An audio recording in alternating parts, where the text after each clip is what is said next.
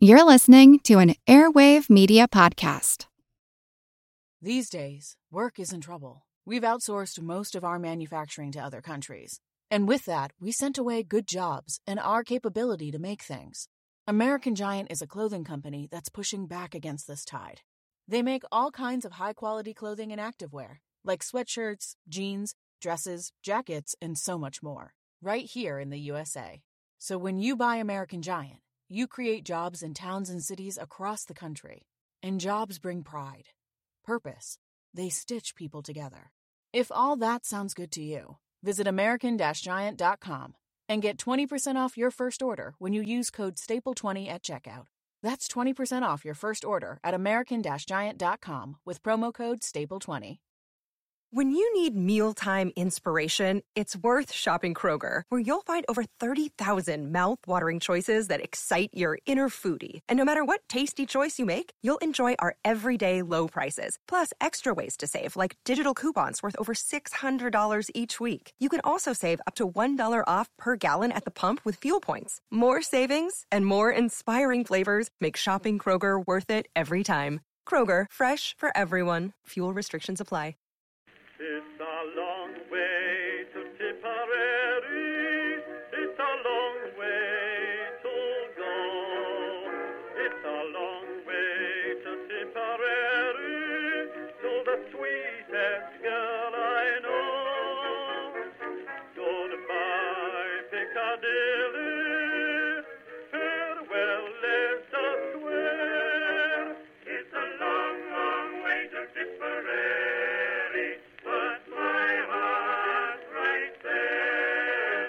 Hi there, and welcome to the History of the Great War. My name is Sam Hume, the host of a podcast on the history of the British Empire, Pax Britannica. I chose that name not because of an enormous love of Latin, but because of what it means. The British Peace, which supposedly began after the Battle of Waterloo and lasted for a century. Of course, this peace was built on military and financial domination, and wasn't really the least bit peaceful. It's only when compared to what came after that the 19th century looks remotely pleasant, because the British peace ended in 1914. The subject of this podcast, the Great War, shattered British hegemony and overturned the status quo. But this is old news to the long-time listeners of Wesley. If you want to hear more about how that status quo was built and that hegemony achieved, go have a listen to Pax Britannica. The narrative has begun in the reign of James VI and I with the colonization of Ireland and America. From these relatively humble beginnings will rise the global empire which you all know so well from the history of the Great War. If you're interested, Pax Britannica is available on all good podcasting apps. Now, on with your regularly scheduled podcast. Hello, everyone, and welcome. The History of the Great War, episode 200. This week, I would like to thank Colton and Ronald for their donations on PayPal, and Melissa, John, Emery, Raymond, Cecil, Angus, and Andrew for supporting this podcast on Patreon, where they now get access to special ad free versions of all of these episodes, plus Patreon only episodes, like the one that I released yesterday on the evolution of French military doctrine during the war. If that sounds interesting to you, head on over to patreon.com slash history of the Great War to check it out. After the war was over in 1918, countless people all over Europe probably could have said the words, quote, by 1918, all but one of my close friends were dead. Today we are going to focus on one of those people. This episode is something a bit different, and so I feel that I have to start off with a few disclaimers. This episode does not really fit into our overall narrative of the war, that will start up again next week. It also is very focused on one person, J.R.R. Tolkien, and this is done for one very good reason it's what I want to do. At this point, after the First World War, Tolkien's works are probably in second place for the amount of time I have spent reading and thinking about them. And since this is a pretty special episode, 200, I thought it would be okay for me to do a project that I was very interested in, even if it's a bit outside the norm for the podcast. This episode is broken down into two sections. The first will chronicle Tolkien's path through the war, and if you are just here for First World War history, this should still be of interest to you, if only because it is one of the few times that we've really zoomed down to the individual level. During the war, Tolkien would serve in the Lancashire Fusiliers and would be present for the Battle of the Somme in 1916. The second half of this episode is where I will start talking about things like Kenyon, Gondolin, and Morgoth, and Samwise Gamgee, and the Dead Marshes, as we dig into some of the ways that his experiences in the First World War would influence Tolkien's works later in life.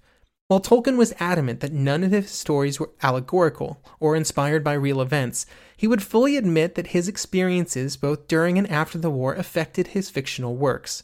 During the Second World War, he would write to his son, who was serving in the Royal Air Force, that, quote, I sense amongst all your pains, some merely physical, the desire to express your feeling about good and evil and fair and foul in some way, to rationalize it and prevent it from just festering.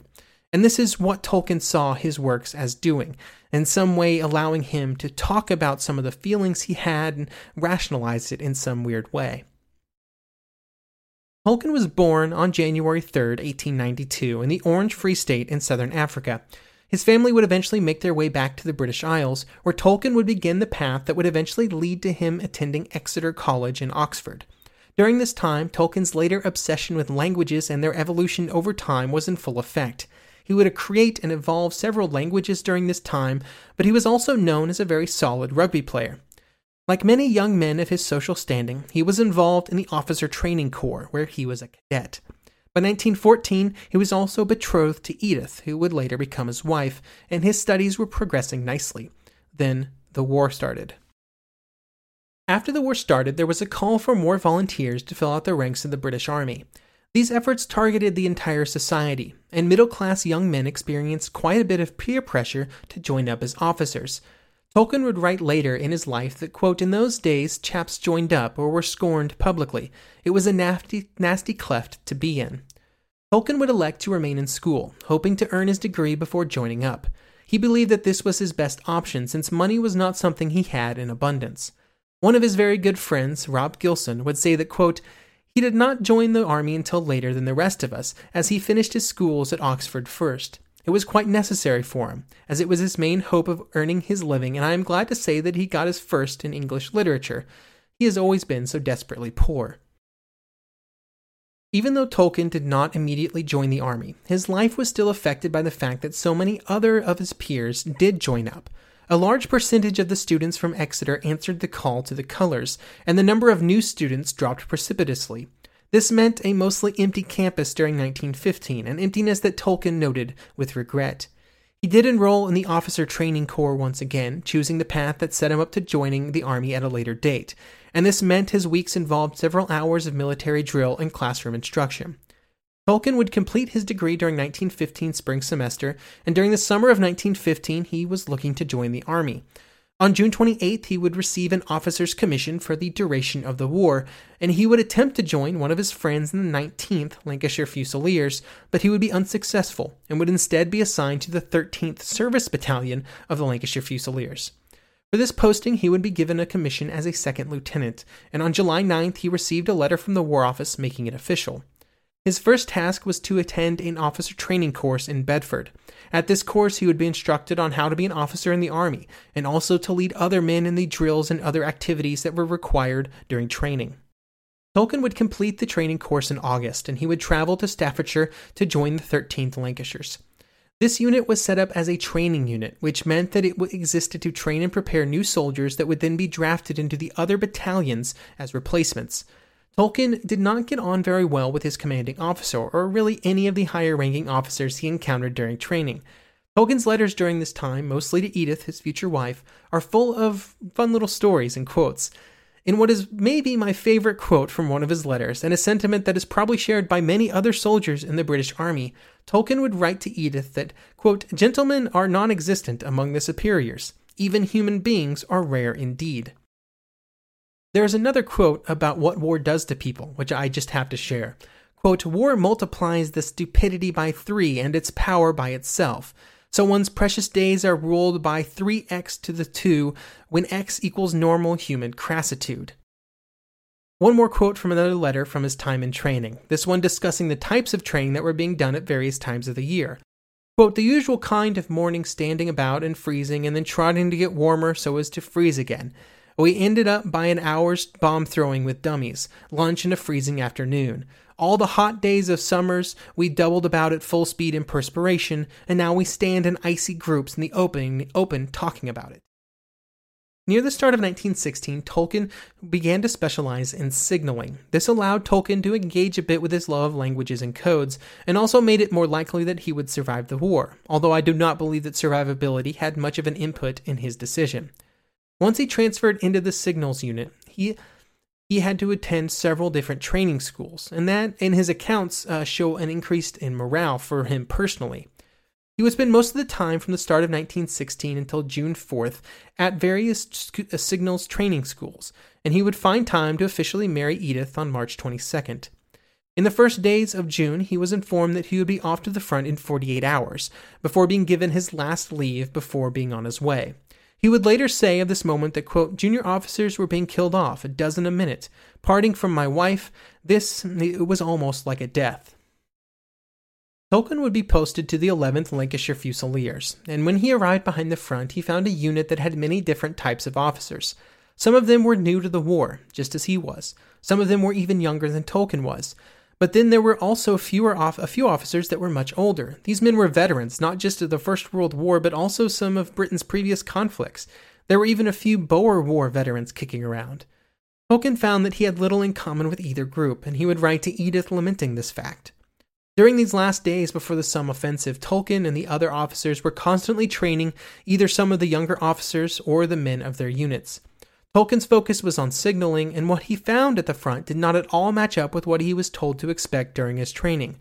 Cables and telephone lines were a mess, not the nice, neat, and orderly setup that it was supposed to be in. To top it all off, he could rarely actually use these lines. There were problems with phone lines, with single return lines that were being used at the time, bleeding signals into the ground that could be listened to by the Germans and this meant that most of the really important messages had to be sent in other ways, like runners or even carrier pigeons. Tolkien found that this made most of his training completely worthless. During the first days of July, Tolkien's unit was put on grave digging detail to handle all the casualties that were being caused by the fighting on the Somme. And then on June 5th, his unit would receive orders to move forward to reinforce the units that had taken La Boisselle. Uh, during this movement, Tolkien would stay behind to man the communications behind the front.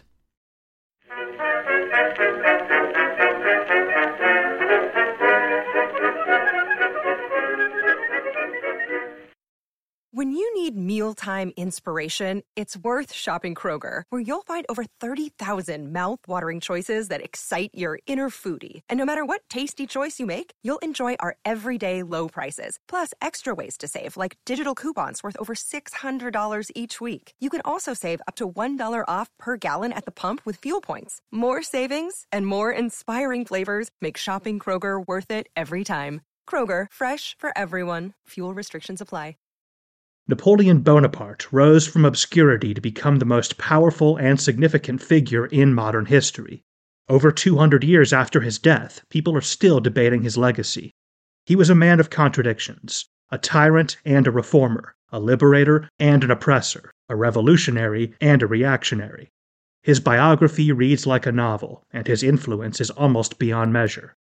I'm Everett Rummage, host of the Age of Napoleon podcast, and every month I delve into the turbulent life and times of one of the greatest characters in history and explore the world that shaped him in all its glory and tragedy. It's a story of great battles and campaigns, political intrigue, and massive social and economic change. But it's also a story about people, populated with remarkable characters. I hope you'll join me as I examine this fascinating era of history Find The Age of Napoleon wherever you get your podcasts.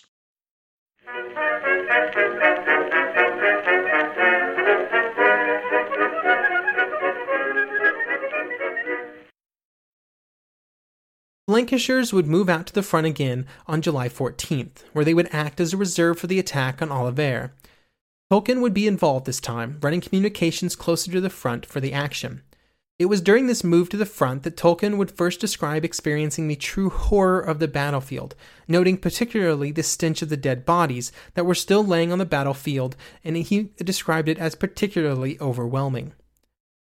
His unit reached the front and then remained in reserve for most of the morning of July 15th, and then orders arrived for the Lancashires to join in the second attack of the day. This attack did not go well and was beaten back. And during all of these actions, Tolkien was trying to keep up some sort of communication link between the units at the front and the rear. And this meant mostly trying to use runners who were of dubious value given their vulnerability as they tried to approach the frontline units. With the attacks a failure, Tolkien's unit was back in reserve on the 27th, with Ovillers finally taken on that day. After the Ovillers action, Tolkien was made the battalion signal officer, with the previous officer moving up to the brigade. This put Tolkien in command of the entire battalion's communication and put him at the head of a team of NCOs and enlisted men who helped him set up the battalion's signal station. He would assume this new role on July 21st, and then the unit would be on its way to the front again on the 24th. They would take over part of the line that was to the north of the Somme battlefield. And here they were not tasked with launching any attacks, just simply holding the line, with most of the night spent working on the trenches. The biggest problem for Tolkien during this time was trying to maintain communications lines with brigade headquarters, which were over a mile away. On August 5th, he would be pulled out of the line once again.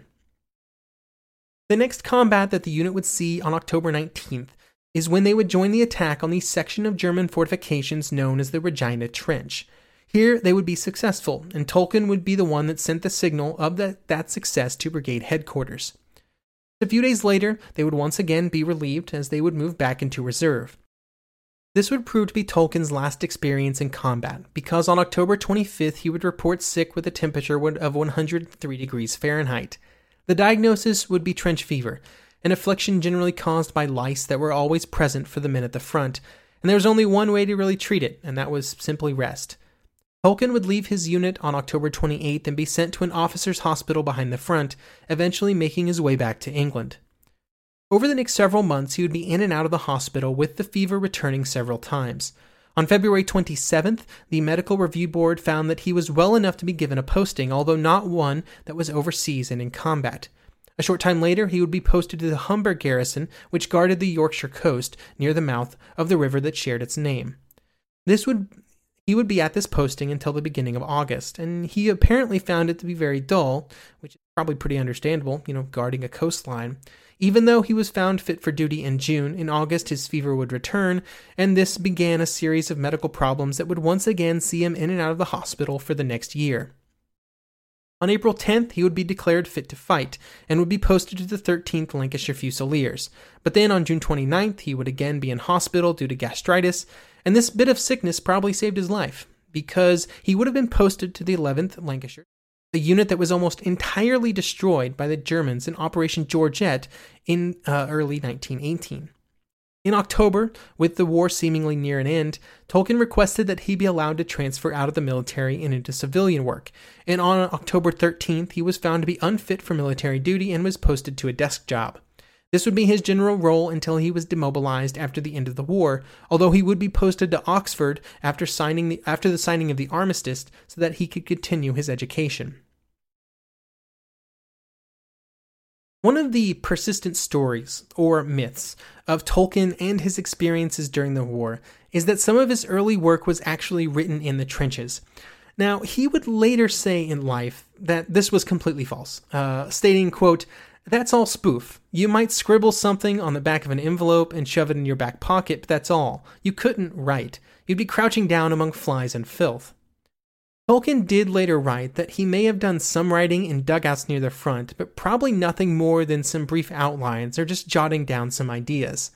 He would find time to write during his time in hospital after 1916, and it would be during that time that the first drafts of some of his later works, and also a large amount of some of the languages that would play an important role in those later works, would be completed. Even if Tolkien did not write any of his stories in the trenches, the influence of Tolkien's time in the military and at the front can be seen in several aspects of his writing. I'm going to focus on three specific areas where I feel that influence is particularly strong the character of Samwise Gamgee, the Dead Marshes, and then the early drafts of The Fall of Gondolin. Tolkien rarely called out specific influences within his life or life experiences for pieces of his stories although he would often refer to older works and how they influenced his writings. One of the rare exceptions to this rule was the character of Samwise Gamgee. Sam was Frodo's companion in Lord of the Rings, and their relationship is very clearly modeled on the relationship between an officer and his Batman, a relationship that Tolkien would have seen firsthand during the war. Batmen were men, generally NCOs, that were assigned as orderlies to commissioned officers. During the First World War, the official term was soldier servant, but the more common term is Batman. They would take care of all the various administrative items that the officer generally did not have time to do while worrying about leading his unit. And in many cases, this relationship had an extra dimension due to the very strict class divisions, divisions that were part of early 20th century British society. Batmen were generally of a lower social class than the officer, and this was also reflected in Lord of the Rings. Frodo is from the upper classes, as far as hobbits go, and Sam is originally his gardener, clearly of a lower class. Even with this master servant relationship dynamic, Tolkien did not mean any slight against Samwise. He would say later that, quote, My Sam Gamgee is indeed a reflection of the English soldier, of the privates and batmen I knew in the 1914 war, and recognized as so far superior to myself. The influences on the character of Sam are very clear, and they seem similarly clear when looking at the location of the Dead Marshes. I've always personally considered the Dead Marshes to be clearly inspired by the First World War battlefields like the Somme, which Tolkien would have seen and experienced, but my research for this episode makes that connection seem a bit less clear cut. The Dead Marshes are an area near an old battlefield where over the years multiple large battles have occurred. Due to these battles and the armies that participated in them, the marshes are full of dead bodies, although in this case they are preserved by something supernatural. In the Two Towers, as Sam and Frodo are crossing the marshes, Sam would say, quote, There are dead things, dead faces in the water, to which Frodo replies, I've seen them too, in the pools when, when the candles were lit. They lie in all the pools, pale faces, deep, deep under the dark water. I saw them, grim faces and evil, and noble faces and sad, many faces, proud and fair, the weeds in their silver hair, but all foul, all rotting, all dead. A fell light is in them, I know not who they are. It's very tempting to directly relate this area, an area full of dead and decaying bodies left behind by the battles of the past, and also bodies from both sides of the conflict, to Tolkien's wartime experience. In 1916, he would write that, quote, the dead marshes and the approaches to the Morannon owe something to northern France after the Battle of the Somme. However, in that same letter, he would say that, quote, they owe more to William Morris and his Huns and Romans, and in the house of the Wolfings, or the roots of the mountains. In general, the physical features of the dead marshes, the concept of an old battle leaving behind dead bodies that have been buried by time, is perhaps inspired by the war. But the actual details of the dead marshes, and many, its, many of its fantastical elements, which are so critical to its place in the story, seem to come out from more ancient stories. That will, of course, not prevent me from any time I talk about First World War battlefields to seeing a picture of the dead marshes from the Lord of the Rings movies in my head. We come now to the fall of Gondolin. The Fall of Gondolin was a story that had its roots in one of those hospitals that Tolkien would spend so much of the war years in. It is a story of an attack on a large city, Gondolin, by an overwhelming enemy army. The draft of the story was created during the war years, and it would turn into his most extensive draft on the topic. This draft would include several aspects that would later be excised from the narrative, and these parts are often the ones that seem most clearly inspired by the war. One of these elements is the presence of dragons. Now, at this point in Tolkien's stories, dragons were much different than what the sort of modern conceptions of dragons is. Uh, they were not Game of Thrones or Harry Potter dragons, or even Smaug from Tolkien's own work. Instead, they were more like large machines made out of various metals. One of them is made of iron. It carries soldiers within it, and they are created, quote, from iron so cunningly linked that they might flow around and above all obstacles before them. When these dragons are fired upon by the elves of Gondolin, quote, their hollow bellies clanged, yet it availed not, for they might not be broken, and the fires rolled off rolled off them. The obvious parallel for these descriptions is that of a tank but they seem a good deal more fantastical. However, now I'm going to read a report summarizing an account from a German soldier of the 211th Infantry Regiment who would be in the German trenches when the British used their tanks for the first time in 1916. Quote, There is a crocodile crawling into our lines. The poor wretch was off his head. He had seen a tank for the first time and had imagined this giant of a machine rearing and dipping down as it had come to be a monster. It presented a fantastical picture, this colossus in the dawn light. One moment its the front section would disappear into a crater and the rear section still protruding. The next its yawning mouth would rear up out of the crater to roll slowly forward with terrifying assurance. When confronting the unknown, it is often the case that we reach into something that we do know, even if it is fantastical. While the Iron Dragons to tanks is a pretty easy parallel, there is also something to be said about the overall theme of the fighting in the story. There is a reason that the story, the story of a siege of a city, is called the Fall of Gondolin. Spoilers, it doesn't go well for the people inside the city. It is the story of failure and the hopelessness of war, all the feelings that Tolkien had about the war after the fighting was over. He would later say, around the time of the release of Lord of the Rings, that, quote, that, I suppose, was an actual conscious reaction from the war, from the stuff I was brought up on in the war to end all wars, that kind of stuff, which I didn't believe in at the time and I believe in less now. Tolkien's experiences during the war would stick with him for the rest of his life, and above and the above examples are just a few of the ways in which those experiences are seen in his writings. Then later he would live through another war. His son, who he wrote that quote to at the beginning of this episode, would serve in the RAF, and Tolkien would write him in January 1945 about he, how he reflected on those years during the war almost 30 years later. Quote, I read eagerly all details of your life and the things you see and do and suffer. You will have no heart tug at losing that. But you'll remember the other things, even the storms and the dry veldt and even the smells of the camp when you return to the other land. I can see clearly now in my mind's eye the old trenches and the squalid houses and the long roads of Artois, and I would visit them again if I could. Thank you for joining me today on this, an episode 200. I hope you will join me next week as we begin our series of episodes on the aftermath of the First World War starting with the Russian Civil War, which would be one of the deadliest conflicts in human history.